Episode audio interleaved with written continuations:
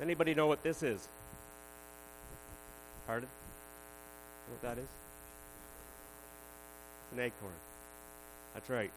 Now, if you were to take an acorn and you were to just throw it on the ground like that, do you think it's going to grow? Not going to grow very well. Now it's just going to sit there. Now, can someone take, put some light on it? Do you want to plug that lamp in there?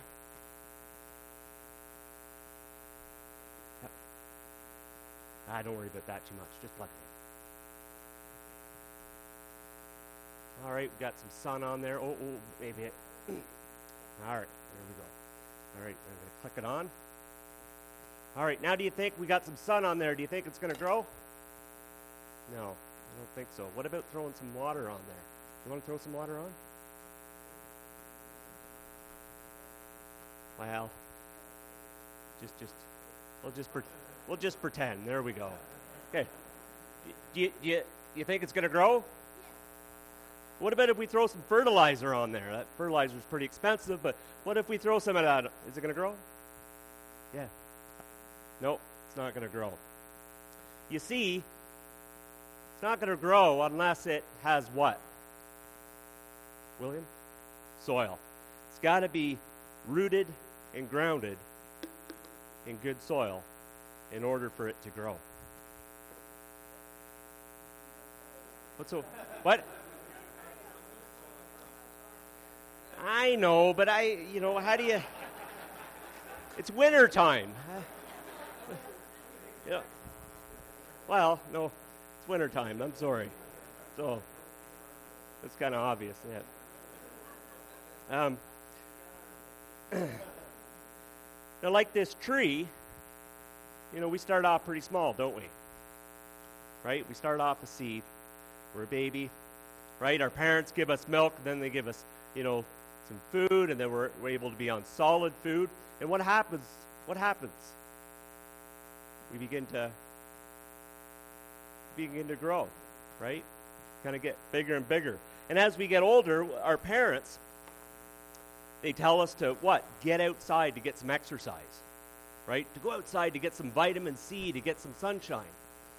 They actually do that so they could go have a nap, right? That's, yeah, so then you get some vitamin D and really good. And then you go to school, right? When you go to school, you learn things. You learn one plus one.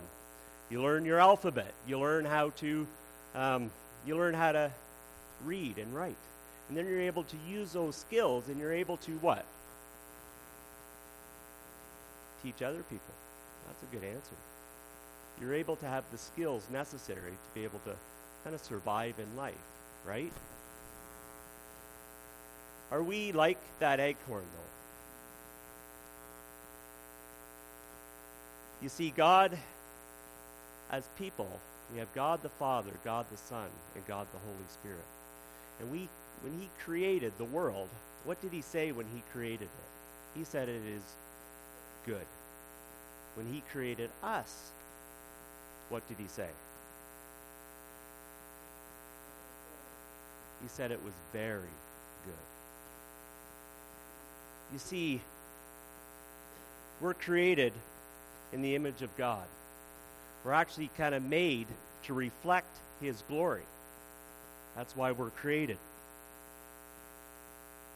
We're made to live forever. We're made to love and be loved. That was our original purpose. Now, there's a problem. You got that oak well, in this soilless bucket. And uh, here we'll. Now, what happens when that when it starts to sprout a seed? Do we have that little sapling? Oh, it didn't work, eh? Okay, that's okay. You got a little sapling, and what comes around that oak tree that, you know, if you have it growing in your backyard, do you want to get rid of? You have weeds, right? And they grow up, and if those weeds get too big, and they shade that little sapling, what's going to happen?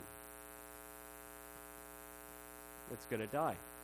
As well as those weeds are going to suck the moisture from that plant as well. It's not going to do very well.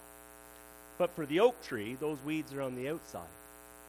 You see, on the inside, the problem was we have weeds, which the Bible calls sin, on the inside, right? And when we started out in life, when God first created us, He, he had this he had this test. He had this tree.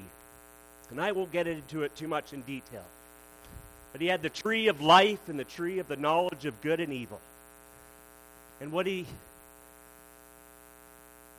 Adam and Eve, they were able, the first parents, they were able to eat any fruit in the garden. But they couldn't eat from that one tree.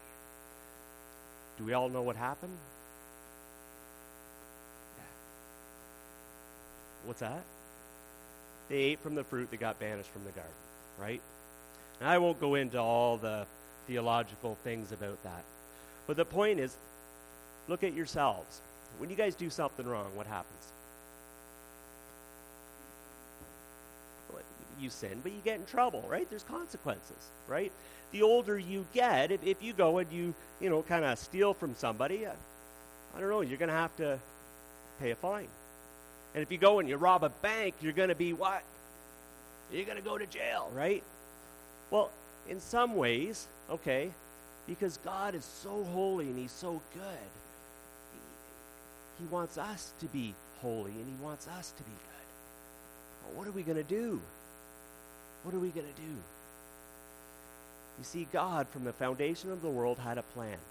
And his plan was to send his own son, his very image. What was his name? Jesus. Right. And Jesus came, and he was born an infant. And he had earthly parents, Mary and Joseph. And they, they fed him, and he grew, and he learned carpentry skills from his dad, most likely. He went into the synagogues and he learned from the rabbis and the teachers, and he grew in his knowledge of the Lord, right? And Jesus grew as we are growing. But there's something very unique about Jesus. Is he began to fulfill the promises that were in the Old Testament.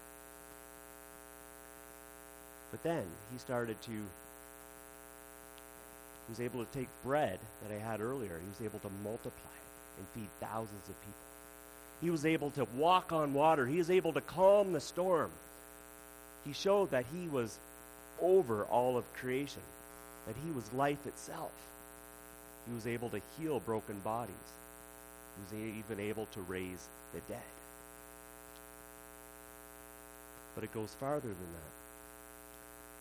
Jesus, God through Jesus, loved us so much so much that he said, I want them to come back, come back to the garden. I want them to be rooted and grounded in my love. And the only way that's possible that somebody had to suffer.